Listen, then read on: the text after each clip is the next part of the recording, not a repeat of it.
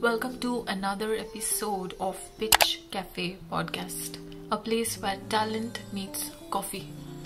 It has been a fun journey so far hosting the Pitch Cafe show where we had startup founders in a fun roasting session with investors. But today's podcast is like none other. We are actually talking to a founder who has ra- raised money for two successful startups and he is in the security space which is quite hot. He has a very interesting projection about where data security startups are headed to. The most interesting part for me while talking to vishal who is the founder of seclore was that both his startups came out of iit bombay labs. We underestimate what students can achieve in a research lab in the university many students are not completing their degrees because they have this startup fad. But think about a situation where you complete your degree successfully and in the university lab, under the supervision of your professors, you're creating something amazing. Vishal's story is like that. So, his first startup was his engineering project, and his second startup was under the guidance of a professor at IIT Bombay in fact, his office was very close to the IIT Bombay labs. So, this is a journey of a startup founder in the security space, and he has tons of advice for students who want to do their own startup. So, here we have Vishal from Seclore. Without further ado, let's get started. Hello, and welcome to another episode of Pitch Cafe podcast. This is Vida Patil, your host, and we bring you 10x hacks for startup and venture success. It has been a fun journey doing Pitch Cafe podcast, and we always pick someone very special. Today we have with us Vishal.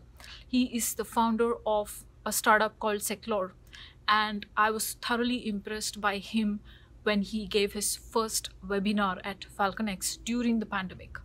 Everyone was distraught. They did not know what was going on, uh, how to manage startups, how to manage uh, their team, how to work with investors during the pandemic.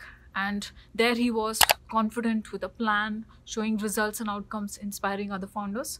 So, welcome, Vishal. What Thank a, you, Vida. Thanks a lot for having me. Yeah, what a pleasure and honor to have you here. I'm always uh, completely uh, fascinated by founders from IITs, and you are from IIT Bombay. So, you know just to uh, open the conversation. Tell us a little bit about yourself you know where you are from india and what brings you to silicon valley and how long you've been here. Oh that's a big question. Uh, so i grew up in a small town northern india. Mm-hmm. um, dad had a transferable job so constantly moved every three four years. Uh, and then did my engineering at iit bombay.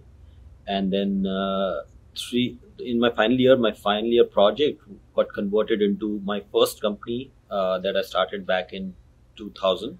Wow. Uh, which was called Herald Logic. Herald Logic ran for um, about six years and so on. Uh, yeah, about six years. Mm-hmm. Uh, and it was acquired by an Australian company. Mm-hmm. Uh, the the team it was a good acquisition. The the team spent a year, year and a half with uh, the acquirer, and then around 2010 11, the same team uh, came together for Seclore. Wow, fantastic. So you're uh, on your second home run here, almost. well, home run or not, yeah, it's that's relative, but yes, second company, uh, same founding team. It's been a pleasure working with. Fantastic, fantastic. So Vishal, uh, I want to uh, grill you a little bit about this. How did you convert your final year project into startup? I have a lot more questions, but first that because sure. this is viewed by a lot of student entrepreneurs and founders, and they are in the same state uh, right now. They're in third year and fourth year. They work on their startup ideas on weekends and, and you know after they come back from college. Sure. So, what is it that you can tell? You know, the top three things which made your final year project convert into a startup. What what did you do to make it happen? Um, let me go back. So, I think uh, commercial viability is usually the biggest challenge with student oriented projects mm-hmm. right so the so the first thing that i would advise anybody who's thinking of converting their academics into a into a commercial uh, project, right? Mhm. Whether it's a company or or anything, Mhm. is to test out commercial viability very early on. Very. Uh, ideas that look very good Mhm. in on paper and in the lab Mhm. turn out to be not such great ideas when they hit the market. Mhm. Uh, and, and I think that's something that uh, I and, and the other co-founders at Herald Logic did very well, which is we field tested commercial viability. Wow. It, it was it was a very good idea on paper, uh, and then it turned out to be a very good idea for you know when we went out and talked to businesses and Mm. potential customers and uh, uh, and we pivoted. We uh, we originally had one application of the technology which we thought was the was the best application. And then we when we field tested that idea we realized that the original application was not perhaps the best application. And this other other thing and I'll not get into the details but essentially we were trying to sell to regular enterprises and and then we figured out that it's a better idea to sell and position this technology to financial services companies Mm. which is where we found the, the most success you know in the in the five six years that the company ran so i think field testing ideas is Very uh, important. is very important Wow, you've already nailed a startup recipe in your first startup.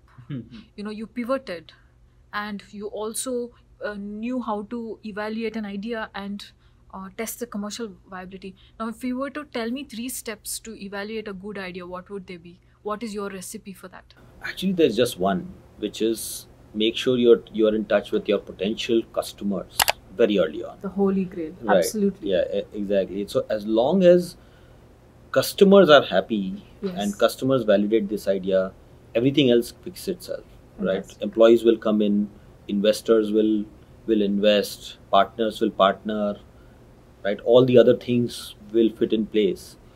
So very early on at least at Herald Logic there are two things that that were the focus. One is to make sure that we are continue to remain very close to the customer profile. Mm-hmm. and the second is to make sure that there is great good founder chemistry. Mm-hmm.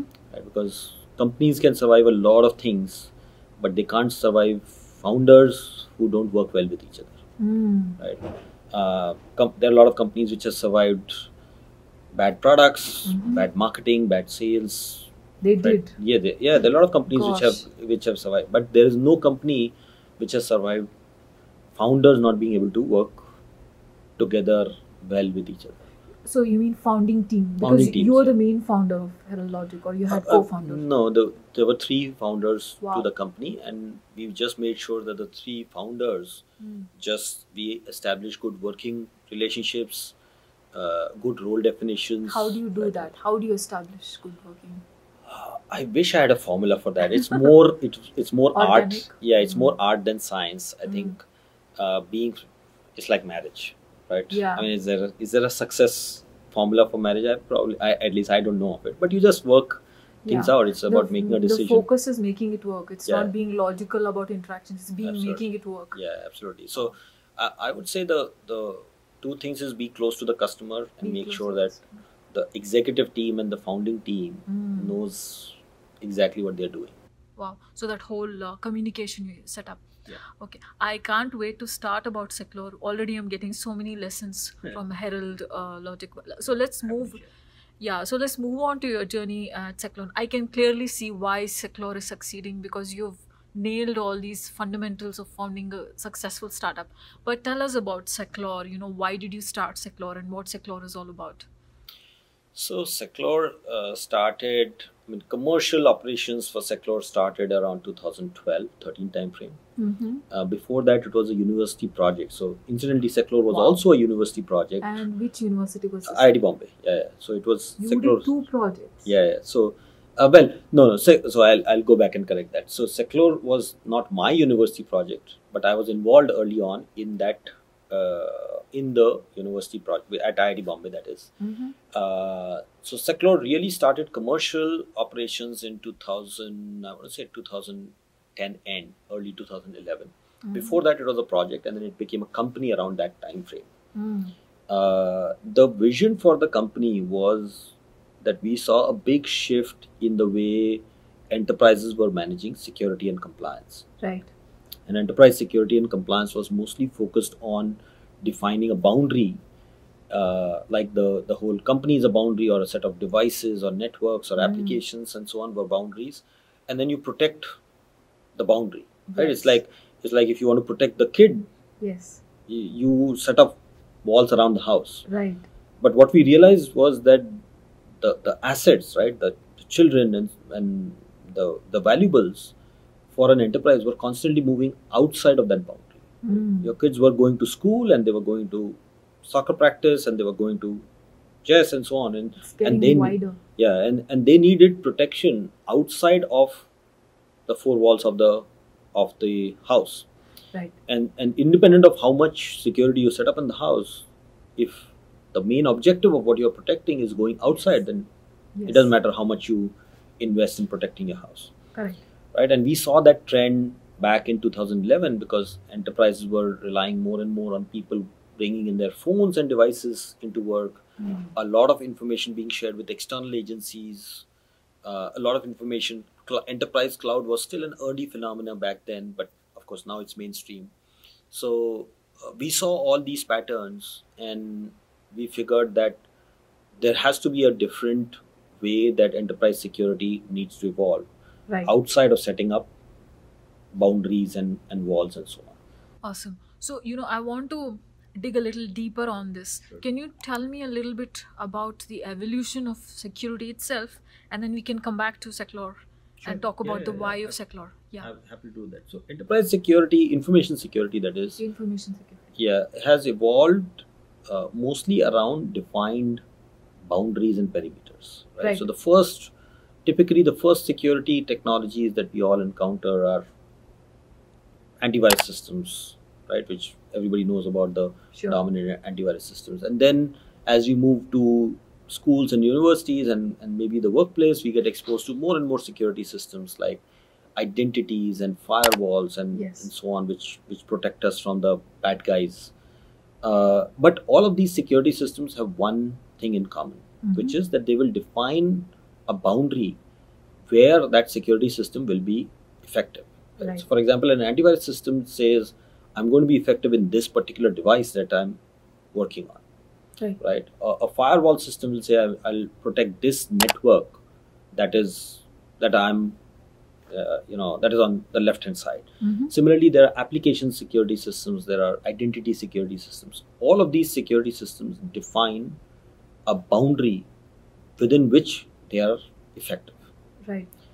now the challenge here is that fast forward to 2021 which is where we are right now moving to 2022 pretty quickly the, the real asset that enterprises want to protect is data Mm. and data is going across all of these boundaries data is going outside of devices outside of applications outside of networks and so on and therefore the traditional tenets of security are not applicable anymore.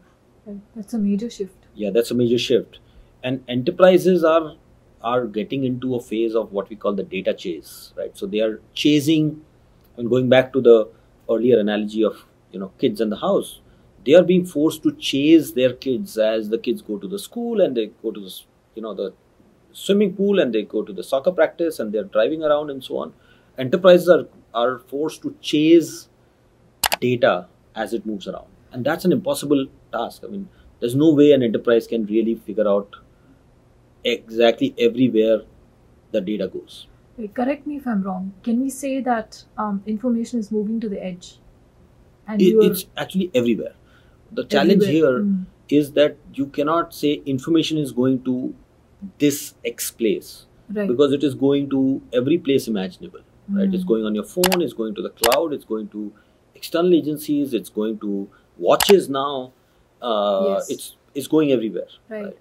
so the the fundamentals of the security enterprise security specifically are changing because the very things that enterprises want to protect are moving outside of their control Mm. and therefore going back to the child and house analogy the only way to protect the child is to make the child security aware Absolutely. right if you teach your child you know how to watch for the wrong signals uh, how to make sure that they don't get into uh, do, they don't talk to strangers and if if it comes to arm them with with skills so that they can protect themselves wherever they go. And then it doesn't matter whether they are going to the pool or they're going to the school or they are going for soccer practice or or driving on the road.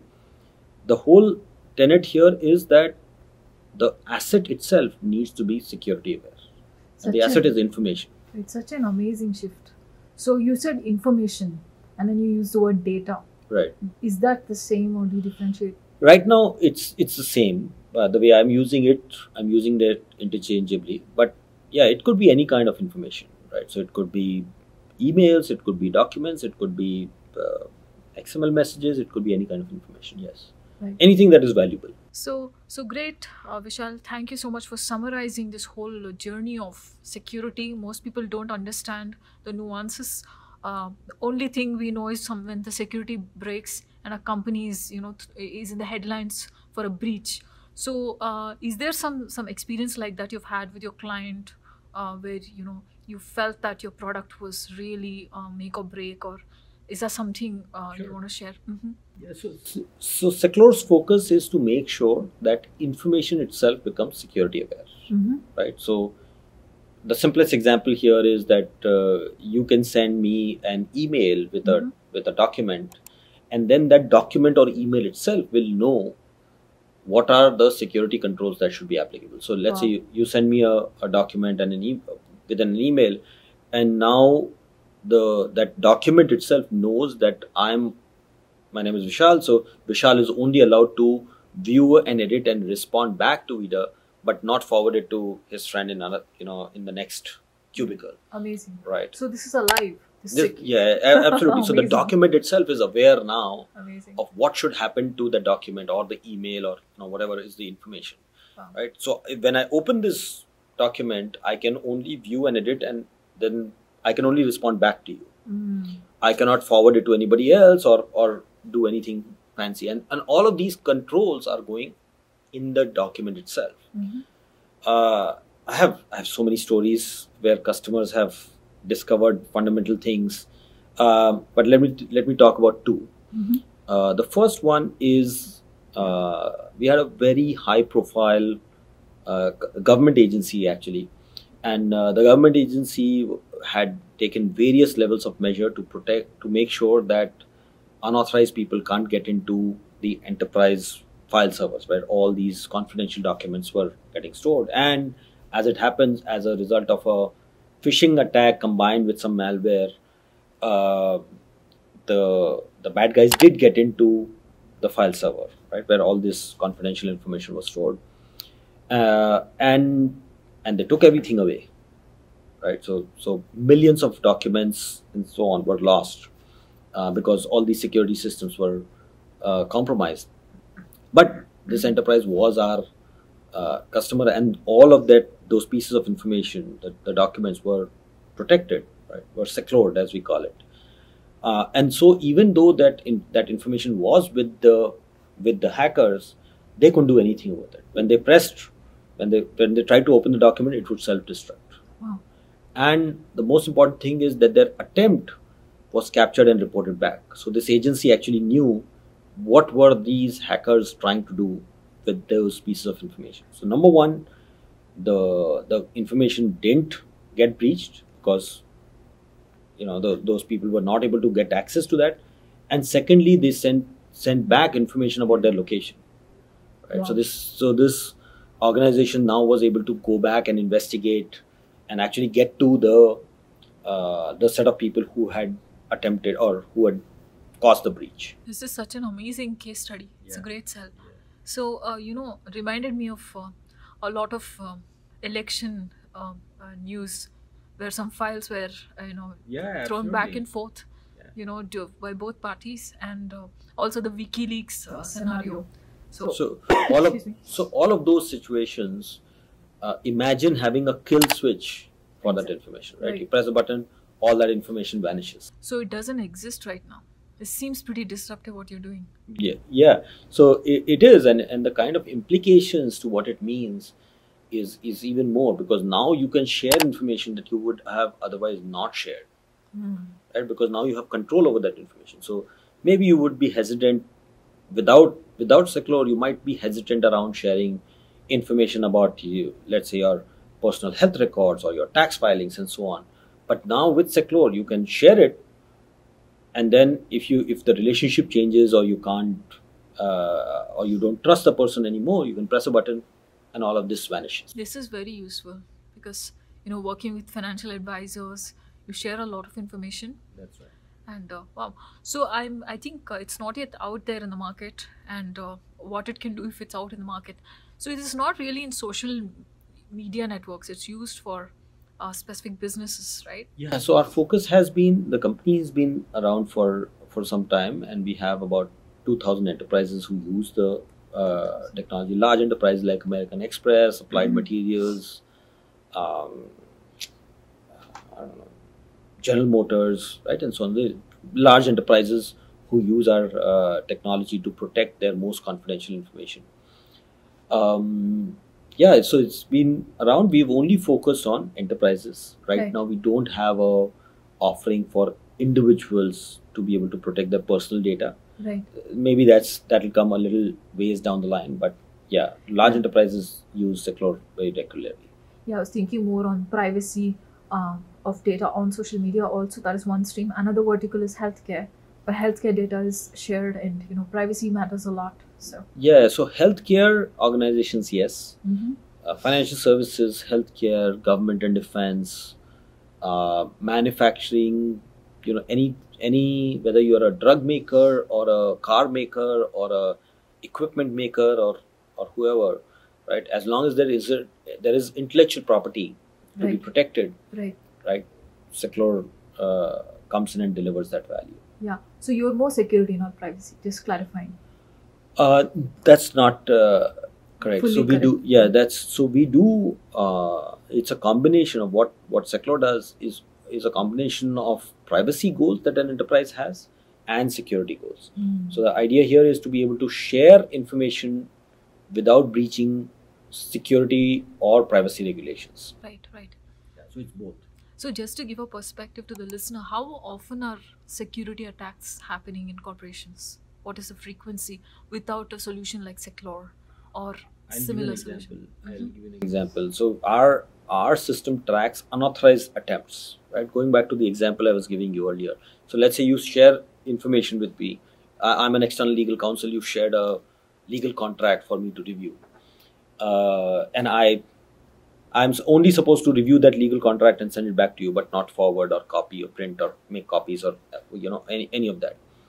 Now, in an enterprise for one of our customers, uh, which is about 100,000 100,000 people, uh, we saw that there are about 14,000 attempts every day Fourteen thousand within a corporation. within one corporation within one day, Gosh. uh, unauthorized attempts to access or share information that was not supposed to be done. So do they all get penalized for that for doing it? Whoever does it. well, we- the Seclore system blocks it from happening, reports Mhm. that it is Happening. such, an attempt was made, and so on.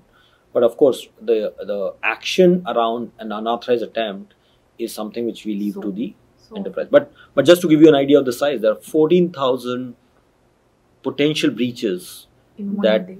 that the uh, enterprise faces every day.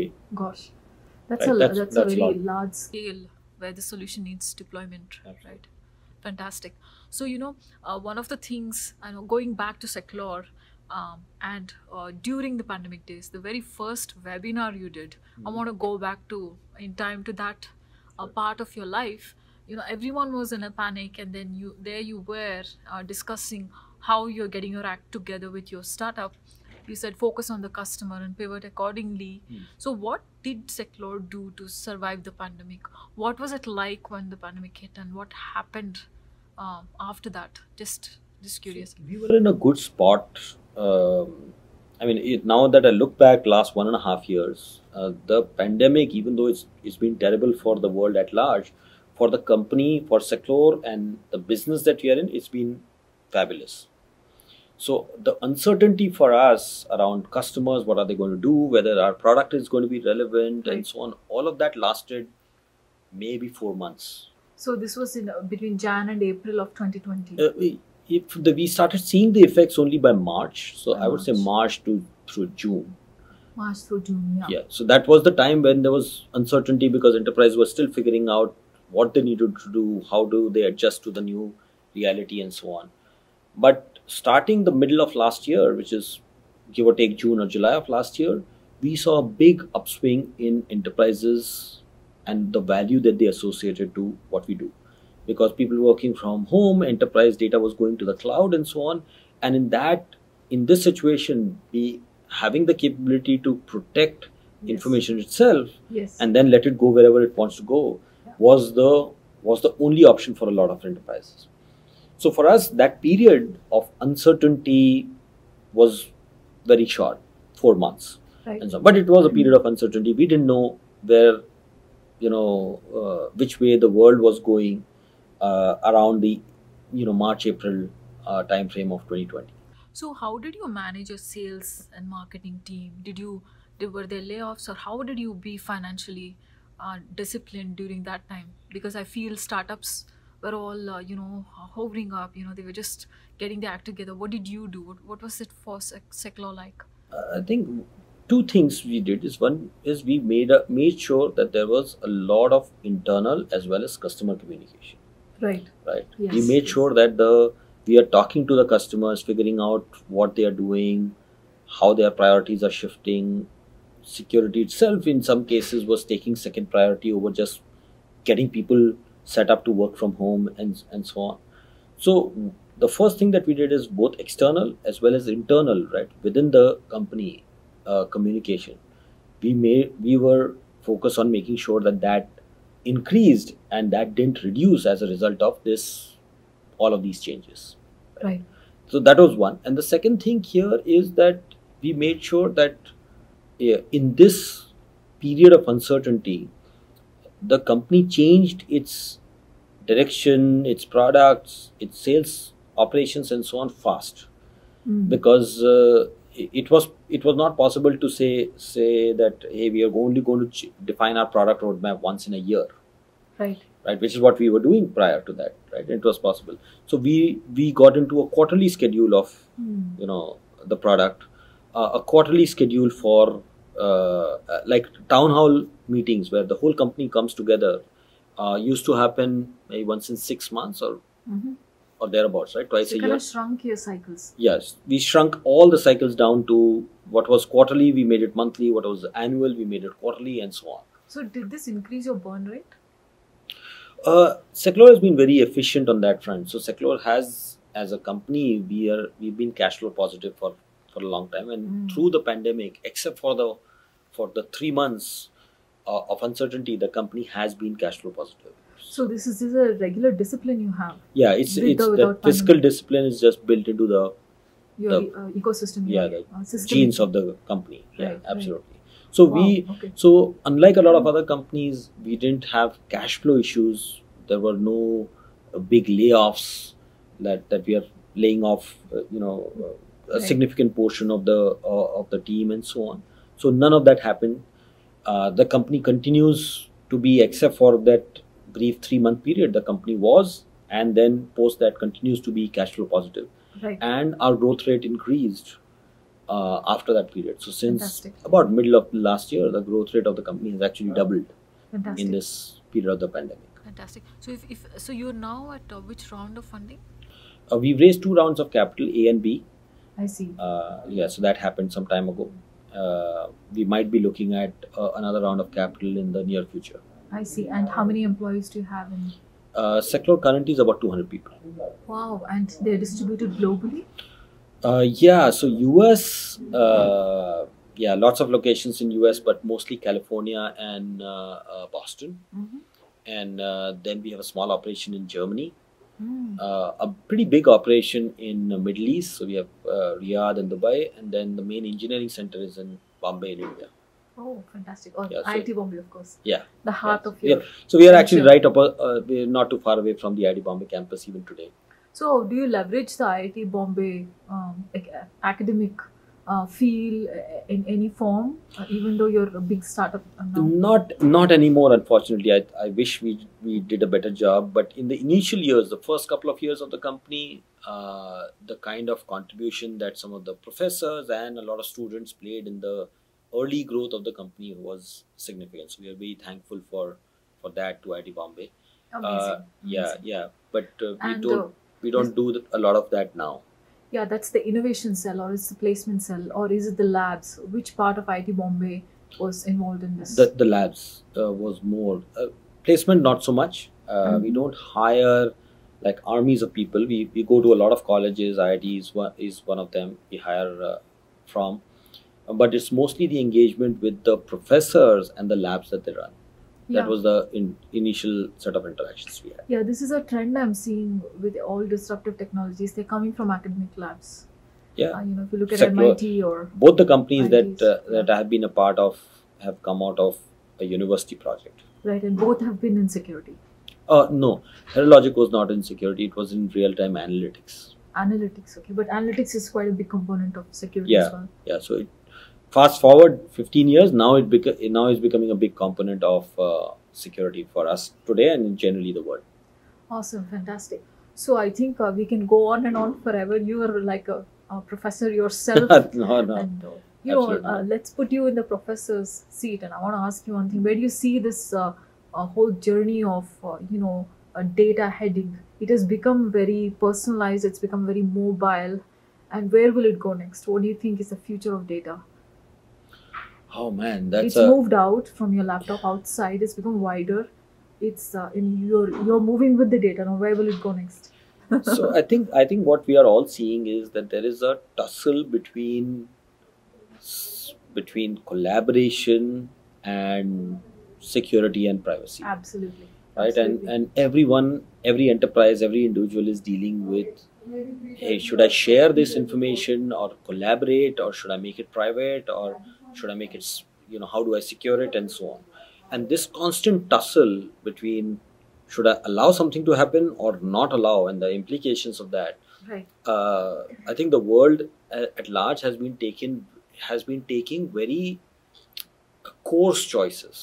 yeah Uh, so, for example, a social media network will say, "Hey, I will have access to all your data and I will use it the way I want it." right Uh, and on the the security conscious will say, "Hey, I will not provide access to any data and I will contain it and I will make it totally private and so on."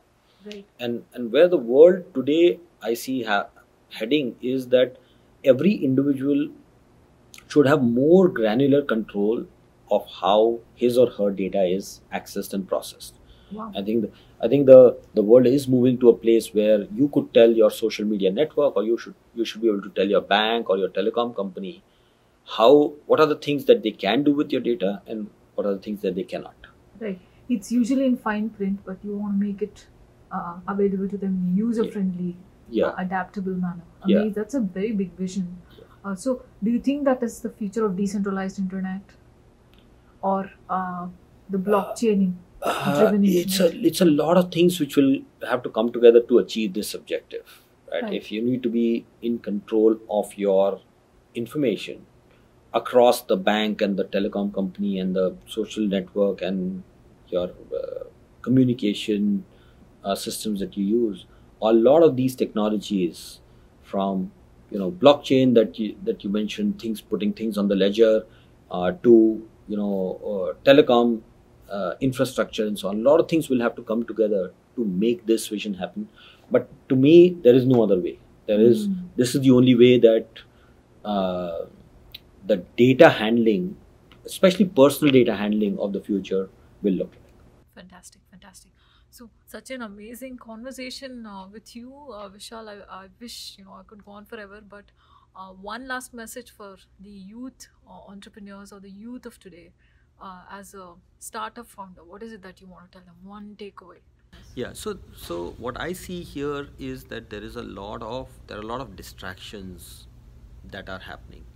Uh, companies are getting capitalized. Um, teams are coming together. Are large companies entering spaces, new spaces, and so on.